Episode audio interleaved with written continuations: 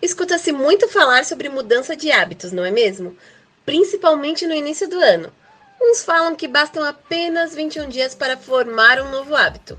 Outros afirmam que o tempo pode variar dependendo do comportamento da pessoa, das circunstâncias, enfim. E você, acredita em quê? Eu acredito que o que vale mesmo é mudar.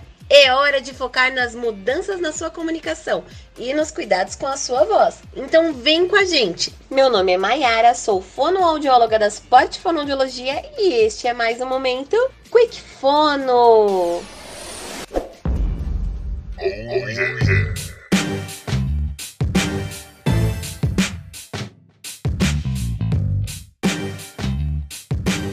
A primeira dica de hoje é: abandone velhos hábitos negativos. Essa é a oportunidade perfeita para deixar para trás tudo aquilo que de certa forma mantém parado no mesmo lugar. Aposto que você já pensou sobre isso em algum momento, né? É claro. Então, força! Tá esperando o que para começar agora? É hora de mudar.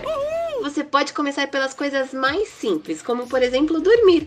Durme e acorde sempre nos mesmos horários, pois um sono reparador auxilia na qualidade vocal. É mesmo? E é? nada de trabalhar sem preparar a voz mais, hein? A partir de agora, faça o aquecimento vocal diariamente antes de iniciar sua jornada de trabalho. Sua voz precisa de preparo tanto quanto você.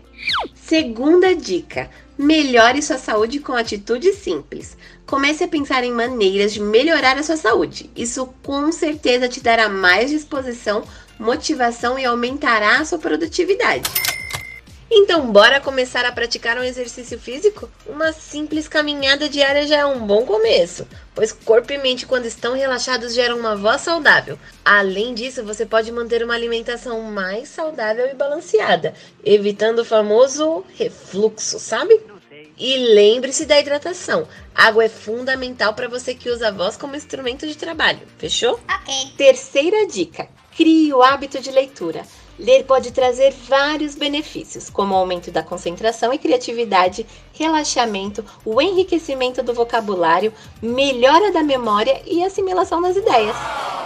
E só para lembrar, a comunicação escrita é um baita diferencial competitivo no mercado de trabalho. Então comece a ler por aquilo que mais te agrada, independente do gênero.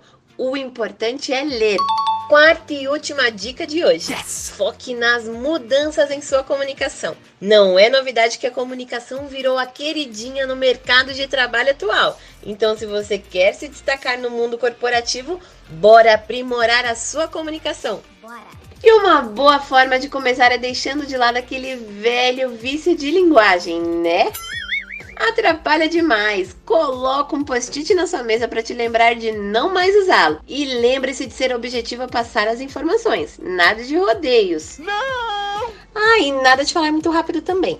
Isso passa a sensação de pressa. Então articule bem as palavras e acolha o seu ouvinte.